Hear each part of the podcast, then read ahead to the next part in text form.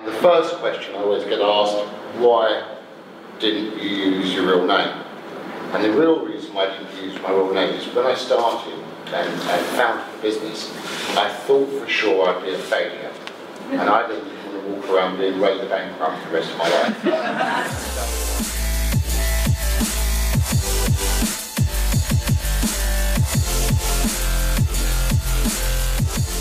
Hi, and welcome to the show. I'm your host, Alex Chesnell, Virgin Startup Mentor and founder of Startup U, regional partner for Virgin Startup, providing funding, mentoring, and support for entrepreneurs. You're listening to Screw It, Just Do It, a show designed by entrepreneurs for entrepreneurs. The main thing is if you have a if you have a good idea for a business, you know, as I say, screw it, just do it and give it a go. And you may fall flat in your face, but pick yourself up and keep trying until you succeed. On today's show, I'm joined by Ted Baker founder Ray Kelvin. Despite failing his 11 plus exams and later dropping out of business school after just 12 months, Ray has grown Ted Baker to a global brand that's currently valued at 1.6 billion pounds. I hosted a live Q&A with Ray at a sold-out This Workspace in Bournemouth, the brand new flagship co-working space that Ray has personally invested into. For a man who never fully shows his face and rarely talks in public, he talked for over two hours, answering every question, and stayed for another hour posing for every single selfie that was requested. On today's show, Ray tells us how he still spends every Saturday in a Ted Baker shop and still doesn't own a computer. The self titled Boy Done Good goes on to share some great insights, including how he built Ted Baker without any formal advertising, based on common sense, hugging, and his four P's people, product, passion, and profit. You don't want to miss any of this. It's pure gold dust. As Ray says, everybody late at Ted Baker has to do press ups. Today's podcast is brought to you by Hays, with the number one recruiting experts in the UK. Whether you're searching for your perfect job or looking to scale your business by building the perfect team, go to hays.co.uk, quoting Startup U.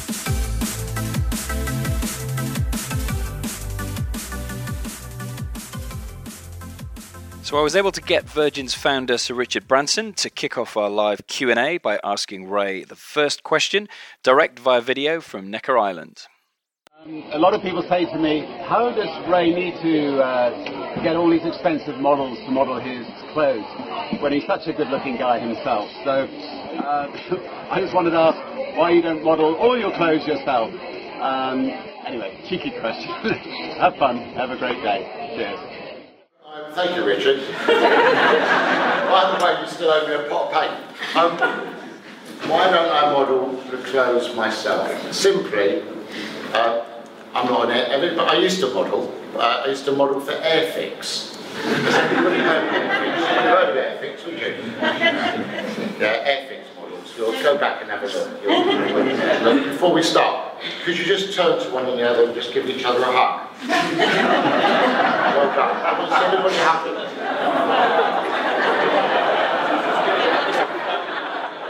Now that the business is successful, I still don't use the name Baker because um, I want it to be about the brand and I want it to be about the people in the business. It's not about me.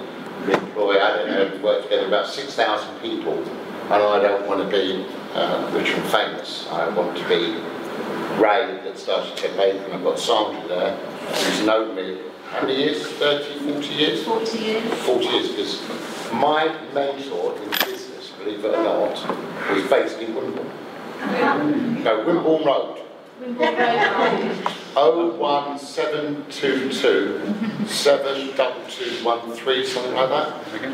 No, oh 01227. 01202. Wasn't bad, was it? And I've not seen Sandra for 40 years. And her boss, the boss of that company, a chap called Harry Smith, helped me to grow my business when I was 19. It's really odd. She comes over and says, Do you remember me? My name's Sandra. I was, uh, it's quite, it's quite unreal. So I used to come to Bournemouth as a kid.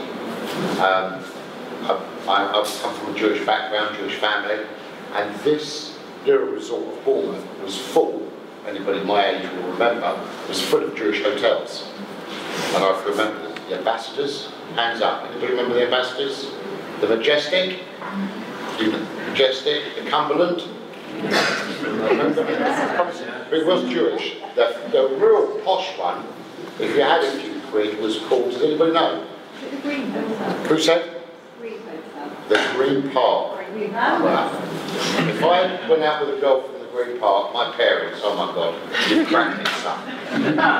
They must come from money because the Green Park was the number one. I'm sorry I'm sitting up here. I don't feel very comfortable sitting up here. I'd rather be, you know, amongst you. But they don't have a, a speaker system here, so you need to, I need to be up here so you can hear me. So Green Park, that was the place. The Majestic, did I mention the Majestic? The Ambassadors, the Cumberland, the, uh, that was it, yeah, about five hotels. And everybody used to gravitate to Bournemouth. And, wait for this, I used to play in the Bournemouth Hands, West Hants, oh, uh, tennis. Will you put your hand up there? Did you play you? Who did? Does Richard want to say something? So I used to play at the Bournemouth West Hants every year, the um, Johnson County Tennis Club. And um, you still play, you play in that, don't you, Josh? Yeah.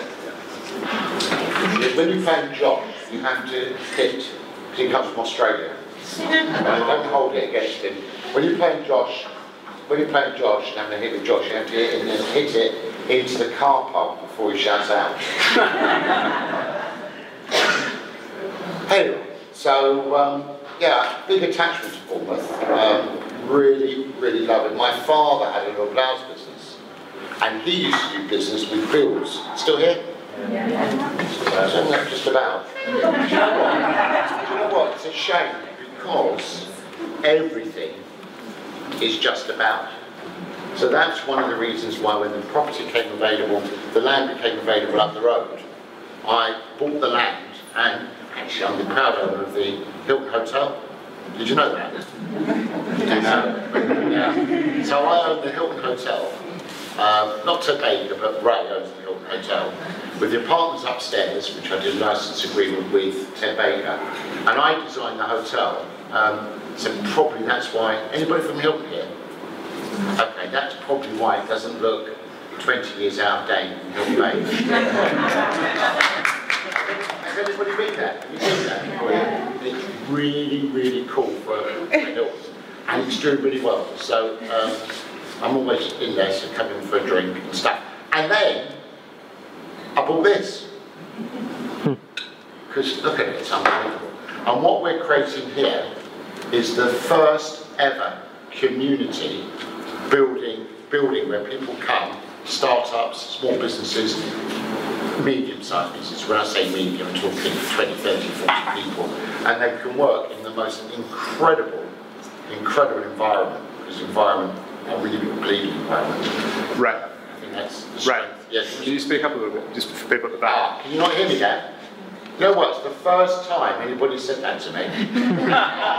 Hear me. I'll never say it again. as well. Because um, I've got a very loud voice and it carries. So much so that when, so much so when I am speaking, um, people think I'm shouting, getting upset, but I don't shout. But that's the first time that's ever happened. So this is a really cool building. We bought it for, we opened it in February, so we've been going for about four or five months. And it's the new way of trading. Um, and we have to keep up with the times. We call it EMA in our business, Early Mover Advantage, where we're putting everybody together and in separate offices and everybody collaborates and everybody works together. So you don't have that eerie feeling that I had because I started Ted Baker from my kitchen. I didn't I had, I didn't have limited money, my parents weren't particularly wealthy, and I was 18 years of age. I did a year at business school, did a business degree, and I was losing too much money at cards, and I had to leave. And then I did the markets, and I went out and had a go. And I always remember my first office was a very soulless, nervy type of environment where I went every day to try and do business, but I just sat there because I really didn't know what to do and how to do it. Here, you can collaborate with people in all different spheres, and you never know, somebody like me might come along and say, you know what, I love your creative agency, I really like what you do, I can give you some work.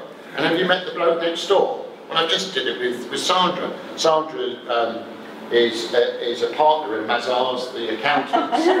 So, I wish. Huh? No, senior partner in Mazars. and uh, what a cool place to have an accountancy practice where young people are starting businesses and people give them help. And then as they get bigger, oh, would you do my audit? And then would you do my tax? And then would you help me with the payroll and the VAT? And everybody spins off everybody. It's a bit like a, has anybody been to an Israel, Israel and seen the kibbutz? It's that type of getting together environment. I think it's really cool. It's my, really, it's my thing of really trying to put back and help businesses to get off the ground. This is all, this type of building, but not as amazing as this, it's all over London, all over the world. There's a company called, never mention your competitors, so I'm not going to say it, but there are companies that are worth billions just doing this, but the difference here is that we're doing with heart. We're really trying to do something special. You know, when people put off a deal and suddenly they've got a contract, we're all having a drink. We bring in ice creams, we bring in starter packs. We're trying to really develop a real community feel with a difference. Do you know what the worrying thing is? As you get a little bit older, people don't understand what you're talking about. I start talking to my team, 'cause I've got, I don't know how many people here, we've got 650 people in our building in London. Um, and as I say, I started the company 30 years ago, and now we've got 6,000 people working with me, and we've got 650 people in the ugly brown building in King's Cross, and no one knows what I'm talking about. and I sit there suddenly just doing this, sometimes I just go.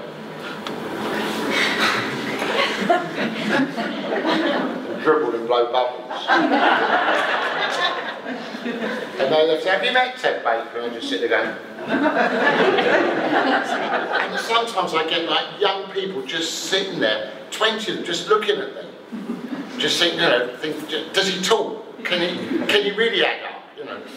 But it is, it's a different world, and I, I can see there's a lot of young people here, but life's changing very quick, quickly, and we've got to get going very quickly because business is just not the same as it used to be.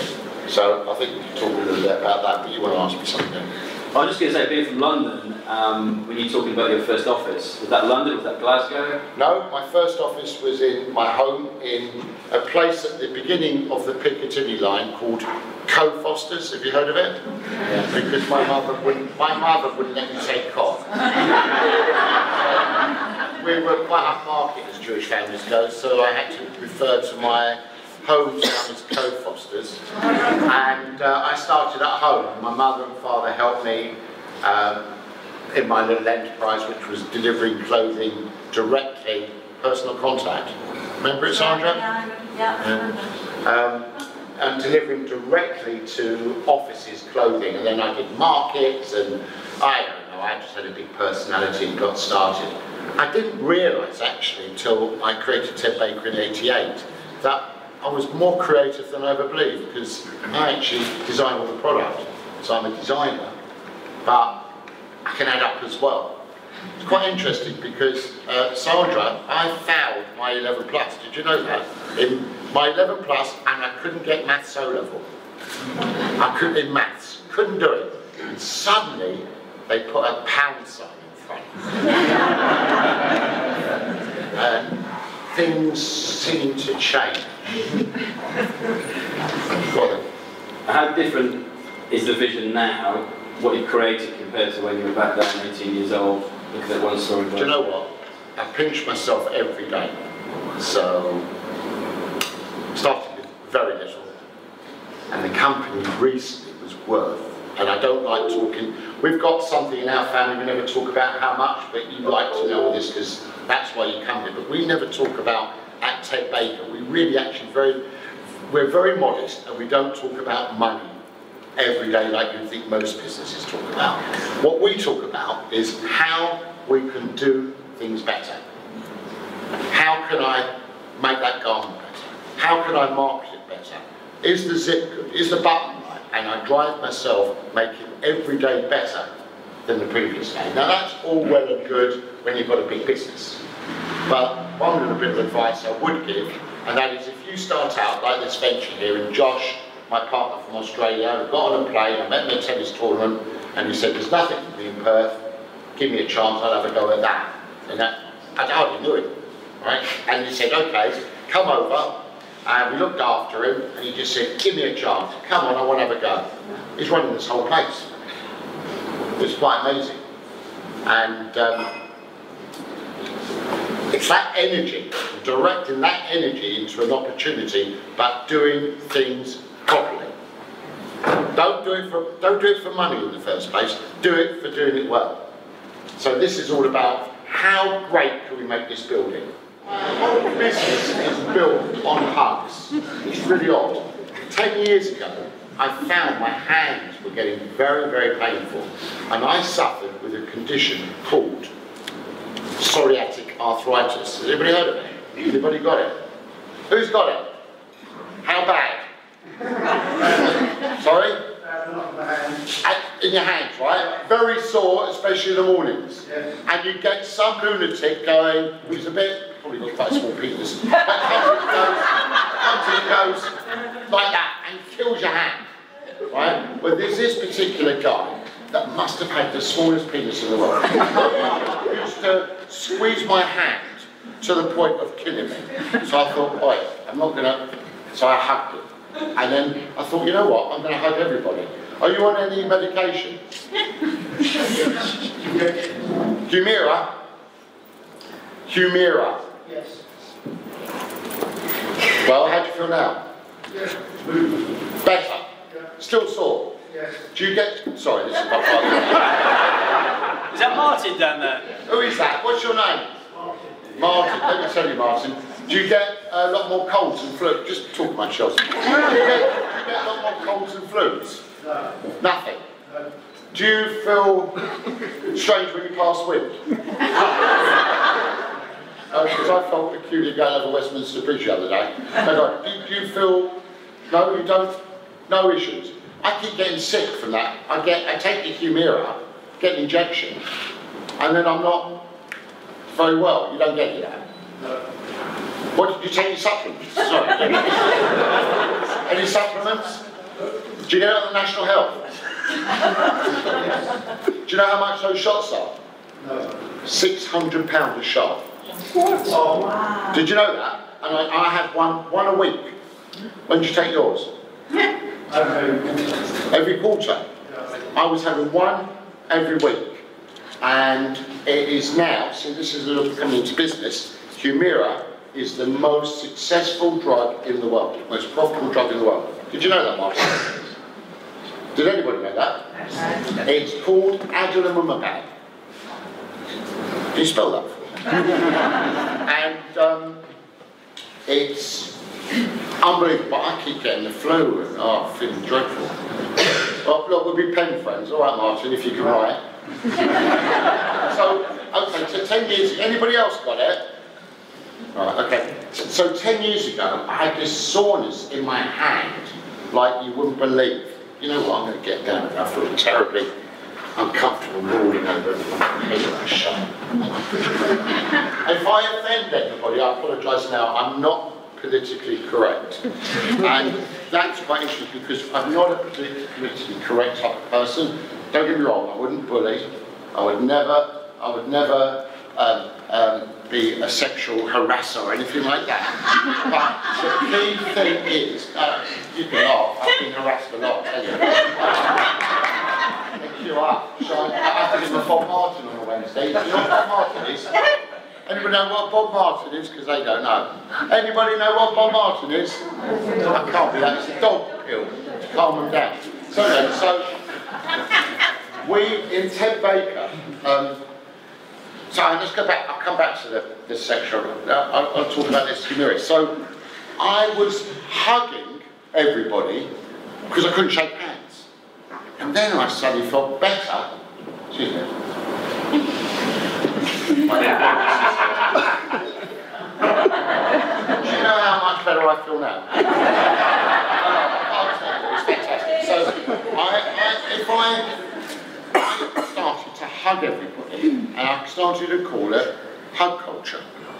It was became a bit of a thing. So everybody in Ted Baker hugs. I'm a bit shit, see, but I got a chat. so I, I, I was, everybody was starting to hug everybody. And then I suddenly got well known for the hug. And I thought that's quite nice. And then when my hands got better, guess what? I didn't stop hugging. and right by my desk, true or not, Jason, True. by my desk, there's a circle, big oval circle, and it says hug suck. And if anybody's feeling, because we have an open plan office, our, our office is four times the size of this building, and it's completely open, open plan. And anybody been there? You have. You've been there. Yeah. How come you've been there? I saw you in the canteen. Yes, mate. Did I hug you? No, no, you weren't. You, you Oh, introduced right. me. What did you buy from? You from Richmond Classics? No. Bills? Bills?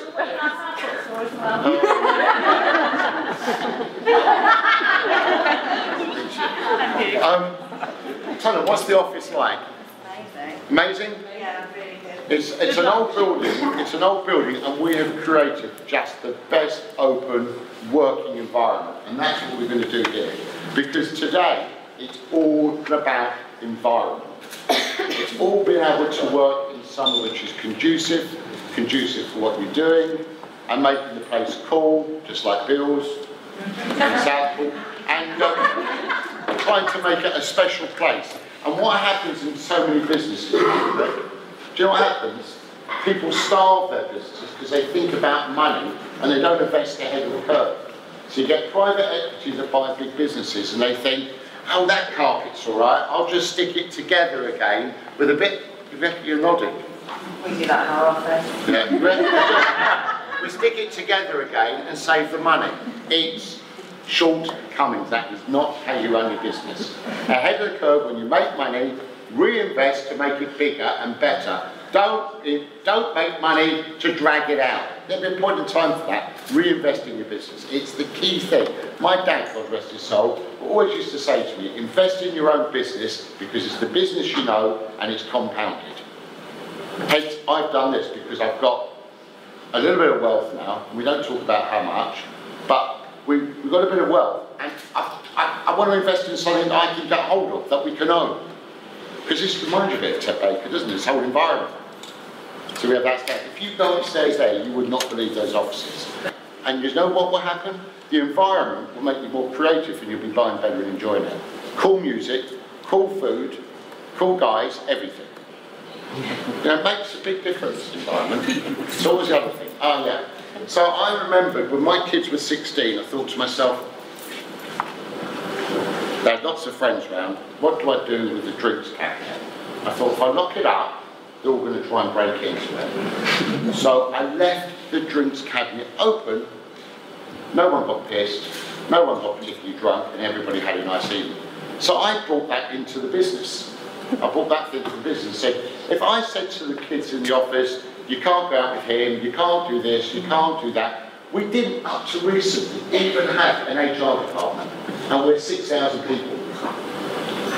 So what we did was to manage it with the department heads and the directors, those were parts of the business, they used to manage it themselves, but the business got too big on a global stage and suddenly had to do business with the French.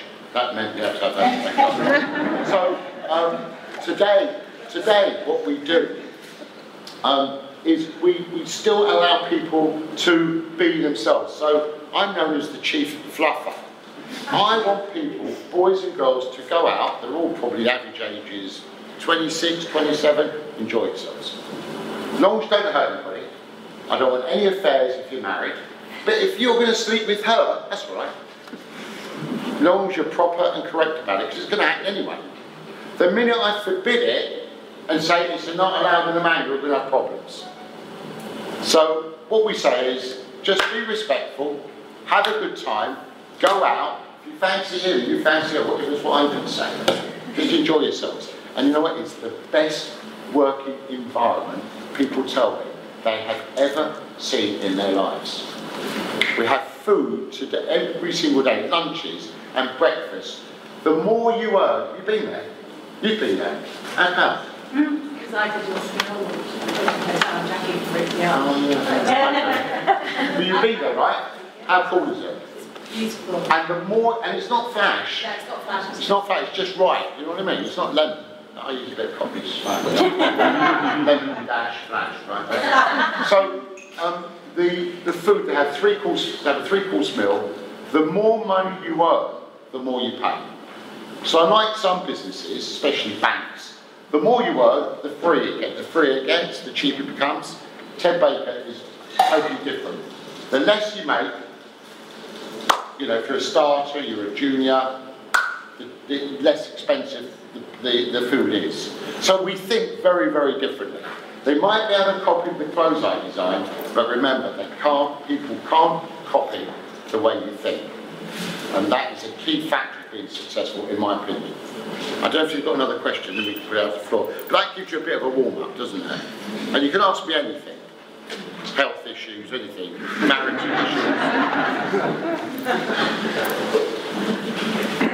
I was just going to say, Ray, what do you put success down to compared to some of your competitors aren't doing so well at the moment? You just announced really good results. Is it brand? Is it focus on the product? Is it all of those things? People? Four P's. Oh. People, product, passion, profit. But it all starts with people. And I love the people so much. Know all this bullshit and around the world and that. This is genuine. I'm just a boy done good. I love the people in the business. And I want to see them be successful. And you know what? The more I hug them, the more they try hard. The more I love them, the more happy they are.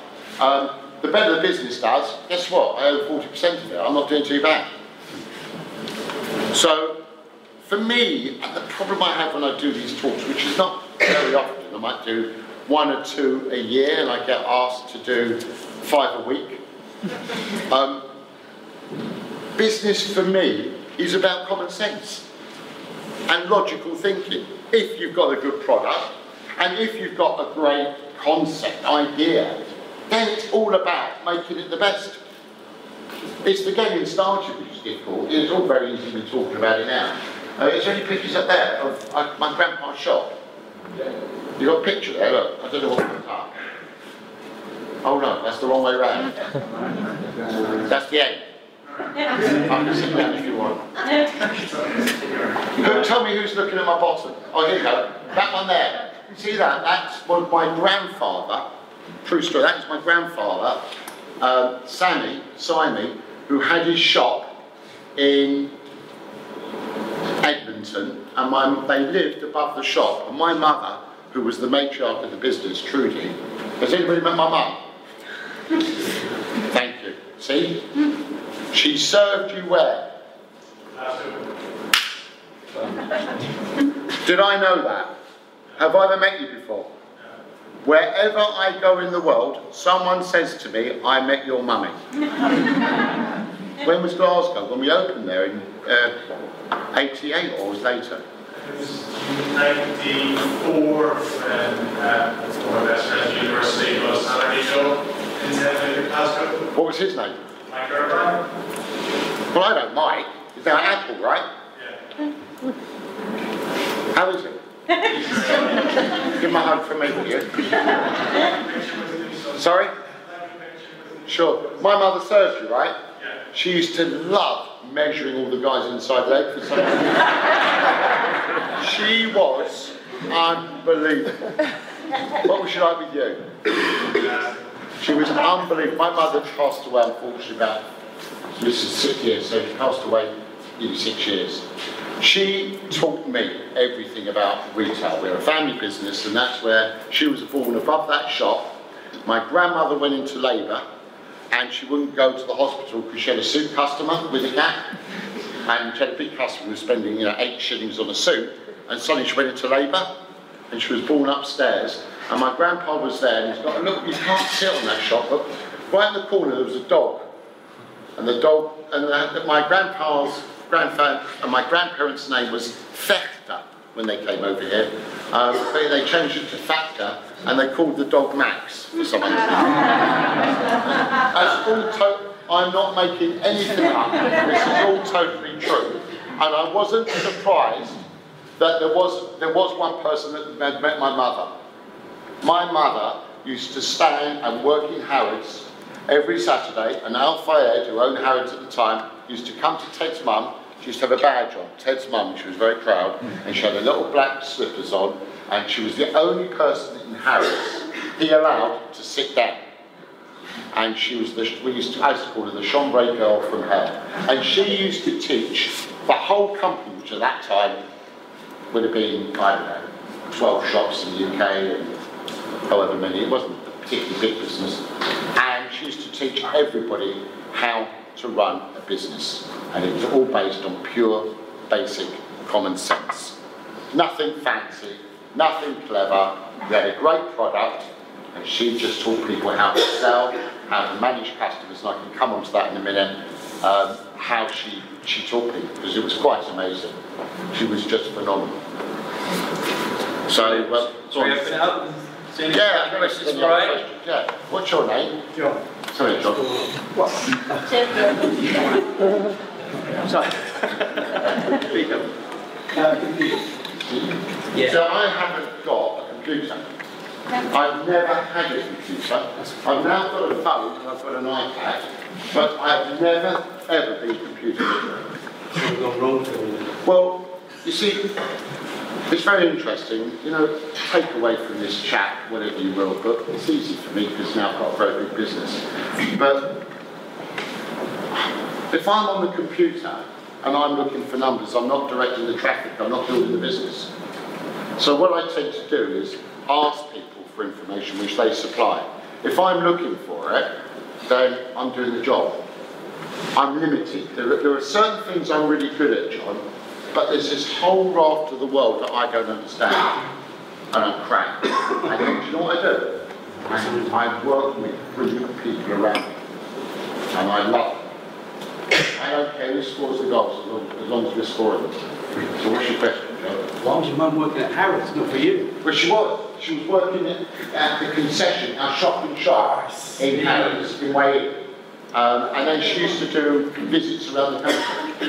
And Alfred used to come down and say, Ted's mum, Ted's mum, what's selling? Tell me what I should do. What about this, that and the other? She, she was just something else. She used to get all the team in the shop. The first thing she would do, she'd say to the guys in the, in the, um, on the shop floor, because we don't call out, we never use the term, we've got our own language at Ted We call it, the whole thing is called education. So we all speak in our own words. So we, there's lots of words we ban. We don't like the word staff. We always say team, colleague, friend. So we don't like use the word staff. So she would say, team, this is the first thing we do when you get on the shop floor. Come with me. And you should say, I'm in the stock room now, okay? This is the stock. This is, this is the stock room.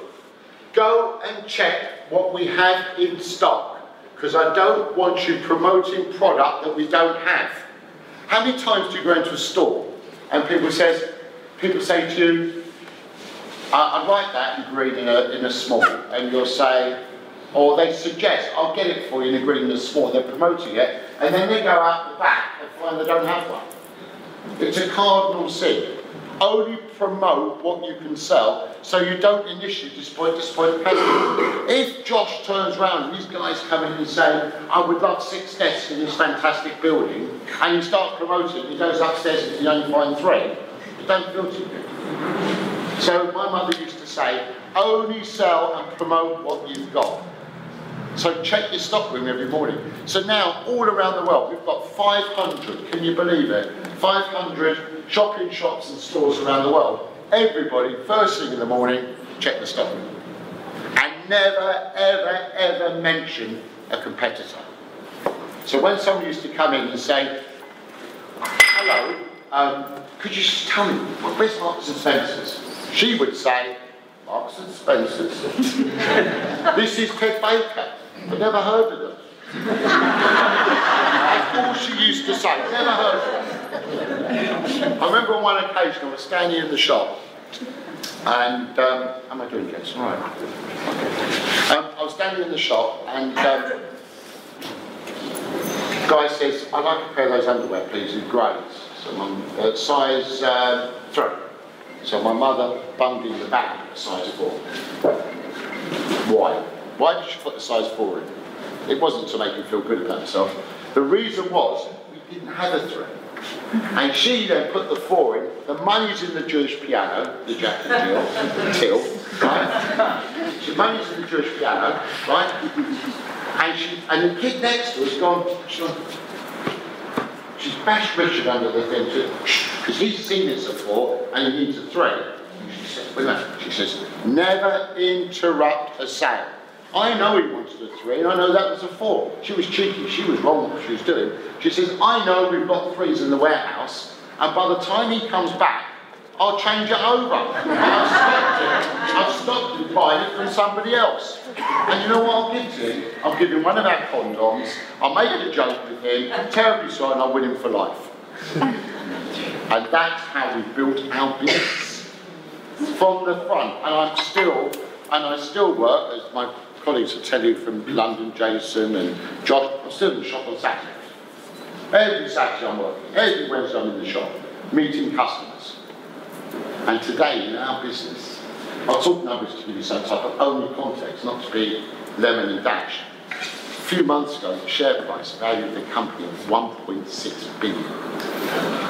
And I started with two acres.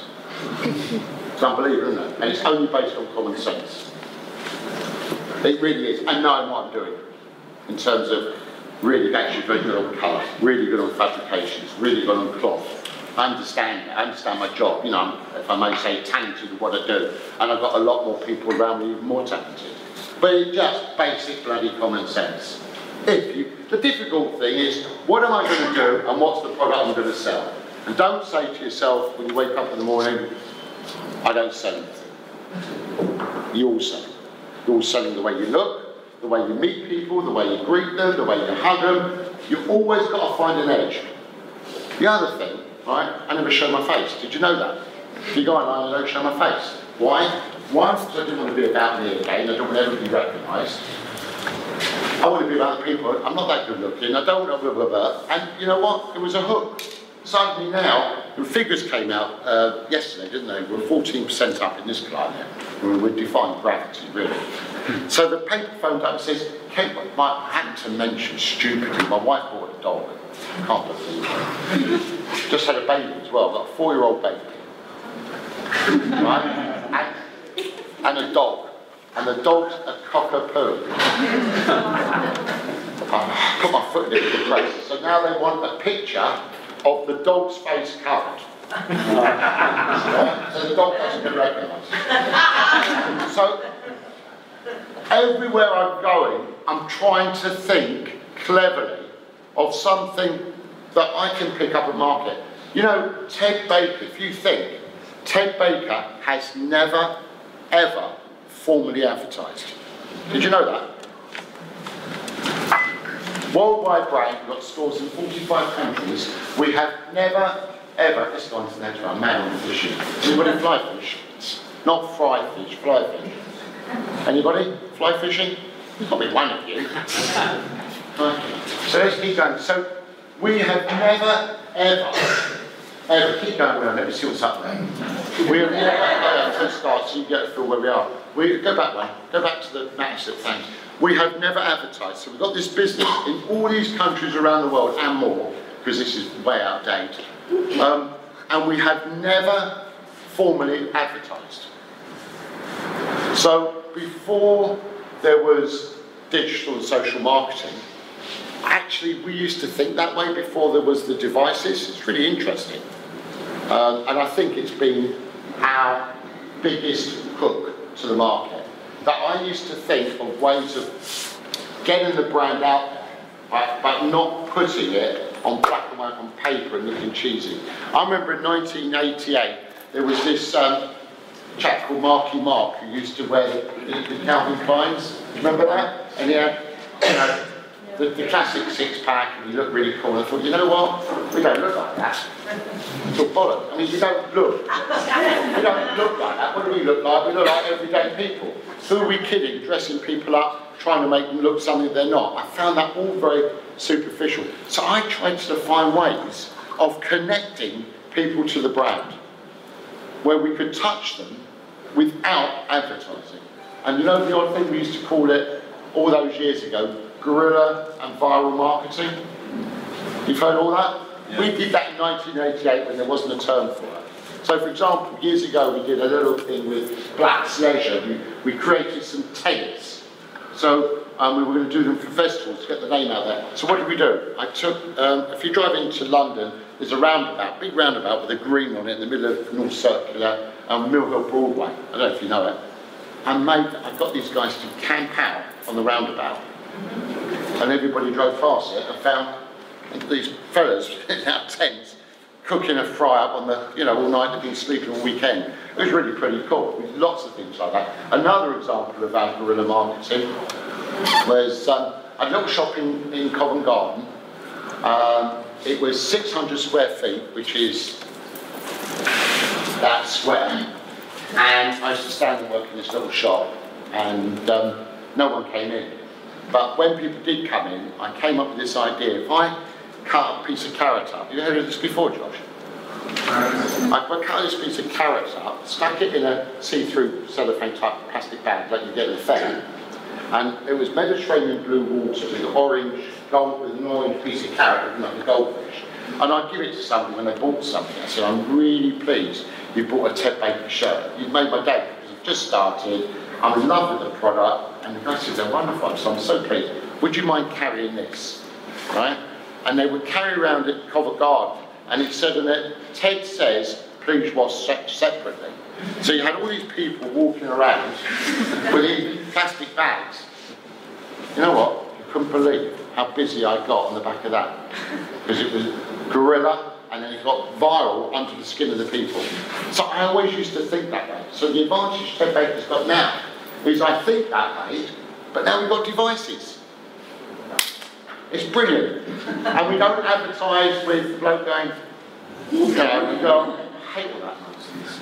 I, I sell and design clothes for real people. And I want to connect with real people. I want to connect with you. I, you know, I don't want to be elitist. We can make all our garments and our product much more expensive. It's made in luxury fa- factories, fantastic yarns. It's the same stuff that you could pay four times the price for.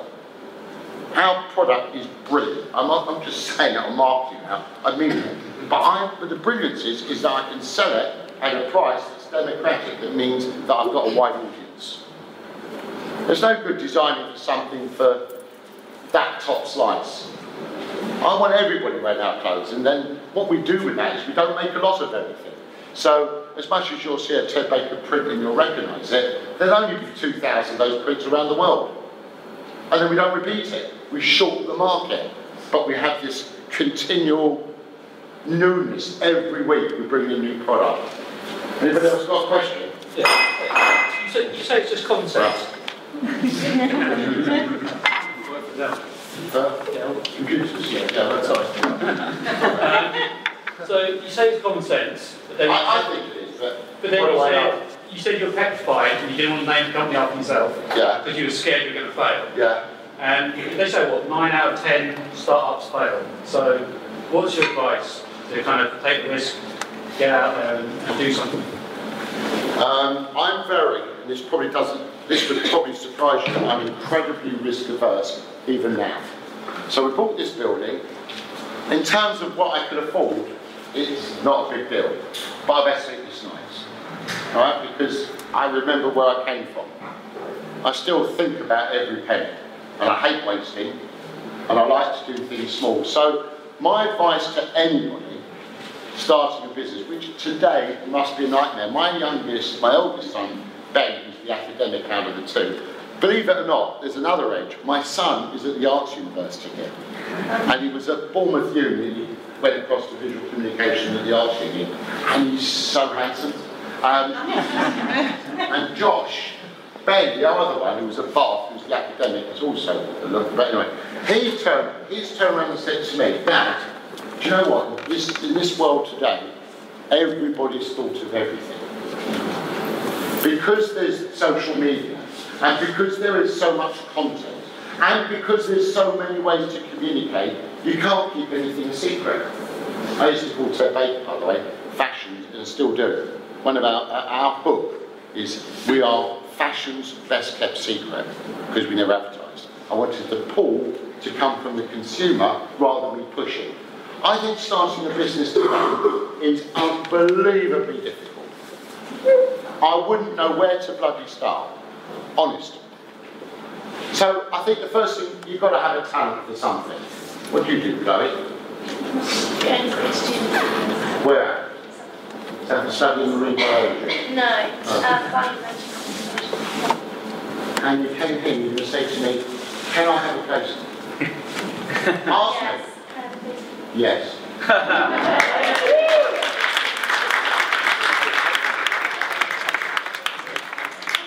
Don't ever miss an opportunity. Don't be shy. Have a big personality. That should be the first question. I'm studying. Can I ask you, Uncle Ray? Can you help me? How long will you be in this class? The answer is yes, and that's promising. So, uh, Josh, make that happen, please. Um, we love giving people. Yeah, no, no, no, done. Done, done. If I say, it's done. People, you can't imagine the opportunity we give people because I just feel like that. And you know what? So often I find a nugget of a person and they become brilliant at what they do and I just love it. I think just today everybody's thought of everything. It's all out there. Whatever I think of, in terms of a new business, there's someone who's done it. And I like this early mover advantage. I think whatever you do, you've got to, sort of, you've got to start small. I think the key thing is, please take this away with you, because I tell you what, if you work at Ted Baker, Chloe, if you're late, you know what happens? Does anybody know what happens if you're late at Ted Baker? Yeah. Then press ups. Press ups. How would you know? I've read it online. Does anybody else heard of that? You know. So if you're late, it's press ups. Okay? If you see people doing crunches, you know they're on the way out. then they get the old NCP, right? You get parked right up. You cannot be late. You cannot use offensive language to people. To people. There are words that are banned in our organisation when I was at staff, and you've got to have personality, and you're going to make mistakes, and you're going to have a go. That's it. If I've got those people that are really prepared to have a go, then I've got a chance. So you've got to never be late. You can't be shy. You've got to say, give me a chance, please, I could do that. You've got to have energy, key energy, and focus it in the right direction. And you have to be tenacious. I slept on the floor, I'm going to beat about that, for eight years to build this business, to the point, do you remember in the 80s there was a thing called ME? I was so ill. I had chronic fatigue syndrome. I never woke up for 10 years. Can you imagine how good Ted Baker could have been? but what I learned from that is that, and I wasn't feeling well here, I slept most of the way here, didn't I? Um, what I've learned is through being not particularly well, is to rely and share and develop other people so they can take the pressure off me. So be a, be a lover, be a hugger, develop other people, take I out of the equation. You know, when I'm standing here, I say I, unfortunately, I talk about myself, which I'm not comfortable to do. It's another reason why I don't, I use name Ted Baker. I look very comfortable, and I could be a bit of a fast North Londoner, North London chatter. But let me just tell you something. Underneath, I'm not this comfortable. I'm not that comfortable. I am. But deep down, I'm not that comfortable talking to you. Not really, because it's about I. And I want to be Ray, not Ted. It's really interesting when I think about it. I mean, I, I was the kid in school who never put my hand up. Now look at me. I was really nervous and shy. I could talk about what I know. You know, it's, it's, it's, it's really odd. It's, it's peculiar. Because I don't like being showy about what I have achieved. What the company's achieved yet but not what I've done. I want it to be about the other people. And we've got 10 directors on the board of Ted Baker. They've all come through the ranks, and they're the same, virtually the same board of directors as of day one, which is bloody amazing. So I've got people working 26, 27 years. It's all directors, and all have done extremely well. So it's like this family, you have this continuity of people that makes life easy because you don't have to keep people being put in. And the weakness we have in the company, one of our weaknesses, is that when we do bring people in from outside, it doesn't really work. Because when you bring, they've, they've been spoiled. They've worked in difficult places.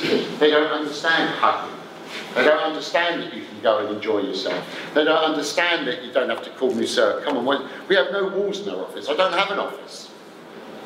Come and talk to me. You'll see, you'll be sitting next to me, and you'll say, Ray, make of tea. I say, cool. And you say, can I do this? And what do you think of that? You know, we don't have that type of environment. Where's that? Oh, it's in the ballroom. have you got a head office shop there? You might be able to see it if you keep going through. No? What else is on there? Is that, have you seen all of them? So one of the marketing tools we use, we just opened that in New York, one of the marketing tools that we use is actually the stores. The stores are our showroom. So today we have four routes to market. We've got shops, and not too many. We were really shrewd. And do you know why we don't have a lot of shops and we're not a chain? Is because my family had the one shop, you saw in Edmonton, and then we had one in Enfield. I like kids to be shops. If I had lots of shops, how could I love them? Today, if you're a chain, you're in trouble. If you've got hundreds of stores, or hundreds of betting shops, are there any other retailers there? Anybody else got shops, or what, what have you got?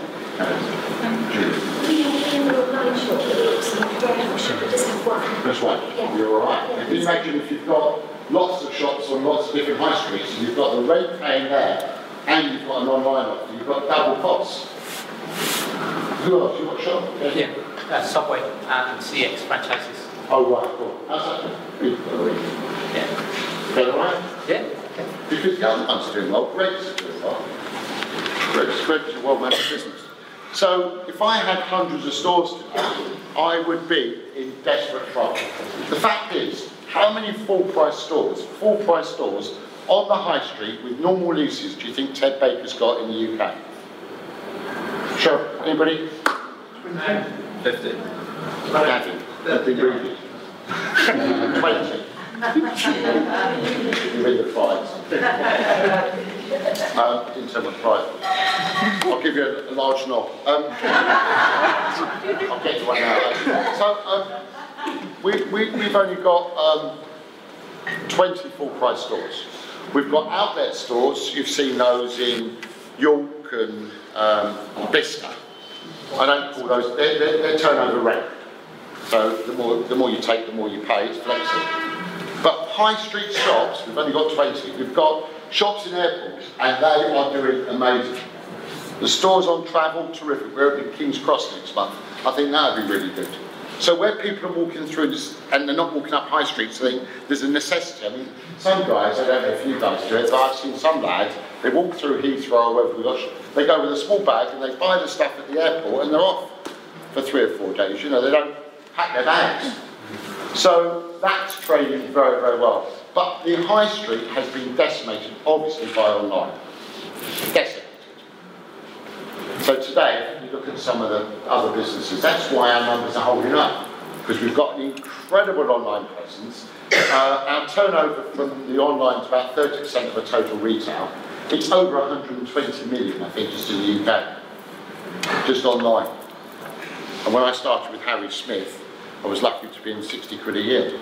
So, it's, uh, does anybody else know Harry Smith? No? Smith Hamilton was the name of the company 40 years ago. That was earlier. Anyway, really, really, really, really helped. So we've got an enormous online presence, and then we do really creative stuff. If you've been on our web, anybody, you see what we do. I think it's pretty cool.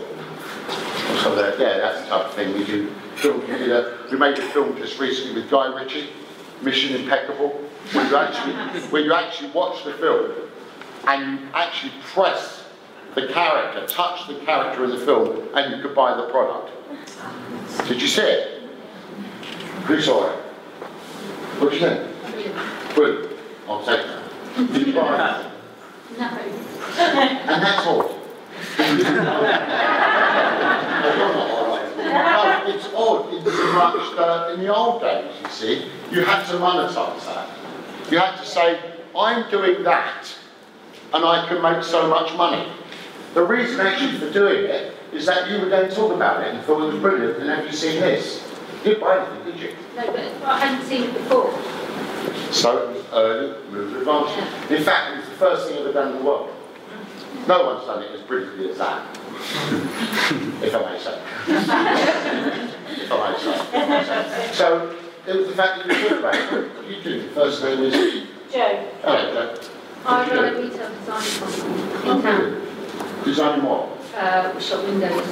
I used to do your window displays when I worked freelance, Really? Where? uh, for Panorama. Oh, yeah, sure, done on. So I was at freelance by now doing the same things. But So you have I, a business.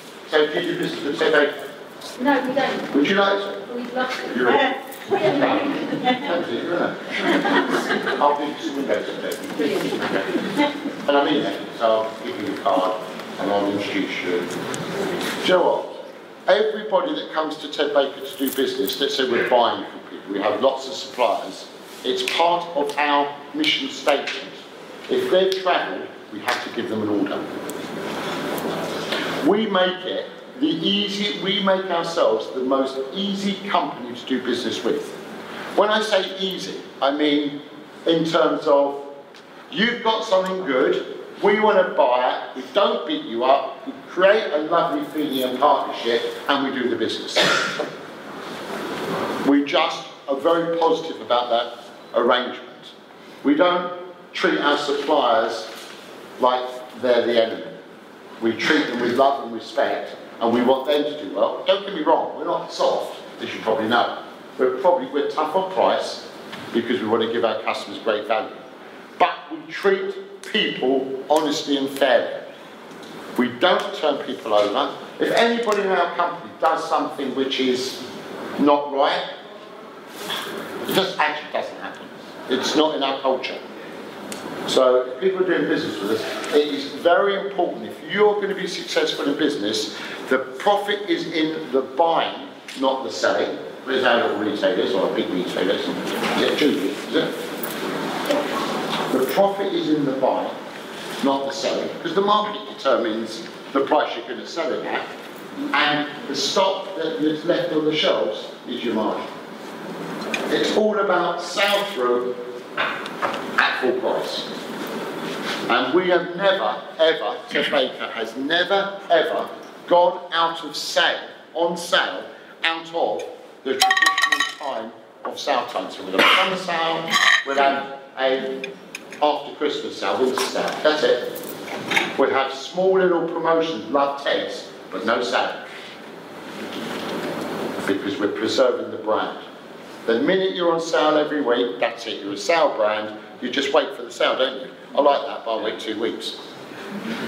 We don't do that. If you want to buy a Ted, it's full price, or if we have some slow lines, then we put them in, um, in, in, in a love Ted, which happens maybe three times a year, and the, everything you find in an outlet, which has been a downfall of some very large American brands, one in particular I won't mention with a horse and something here, right?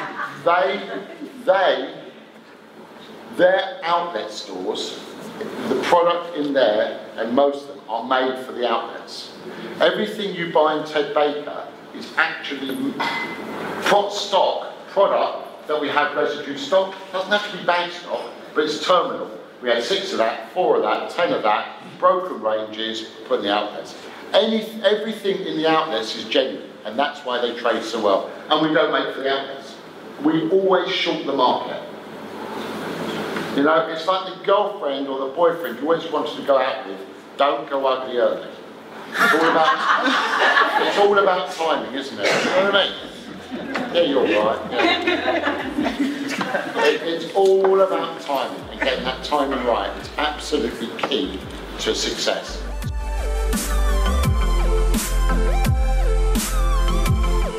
I hope you enjoyed the first part of our live Q&A with Ted Baker founder Ray Kelvin. Especially interesting that Ray said that he wouldn't know where to begin if he was starting a business today. As Ray said, don't ever miss an opportunity, so I expect you to tune in this time next week for the second part of this live Q&A with Ted Baker founder Ray Kelvin and to tell all your friends to turn up too. In next week's episode, Ray expands on why you shouldn't go ugly early and why he chose Glasgow to open his first Ted Baker store over London.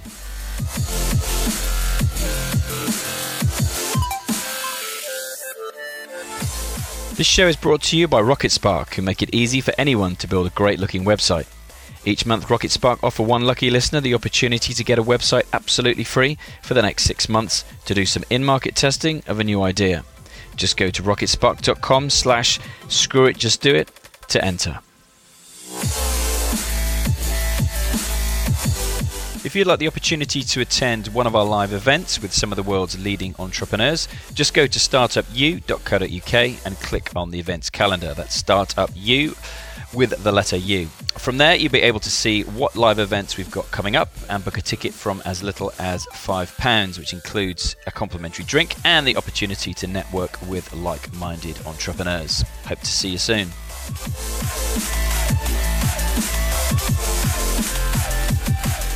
If you're an entrepreneur looking for funding, mentoring, or support, go to startupu.co.uk. And if you'd like to share your startup story, we'd love to hear from you. Just go to the contact page on startupu.co.uk and we'll be in touch. And if you like this podcast, please subscribe, and I'd love it if you left me a review of the show. To connect with me personally, you can find me on Twitter, LinkedIn, and Facebook at Alex Chisnell. Until the next show, remember don't wait, the time will never be just right. Action always beats intention.